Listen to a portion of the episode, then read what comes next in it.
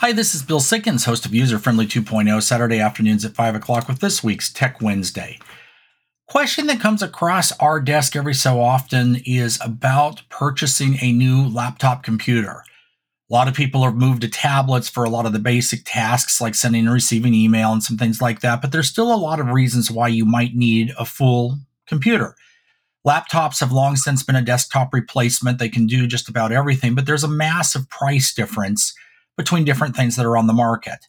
The higher end of these tend to be gaming laptops, which have the capability to run a lot of our high end games that we have out now, which means stronger video cards, usually a 4K display built into the laptop, stuff like that. But if you're just doing some word processing and other things, you can save about $2,000 by going with one that doesn't have those capabilities, but just does what you need to. Doing a little research on this will save you a lot of money in the long run. There's a lot of good products out there, and it doesn't have to break the bank to get one.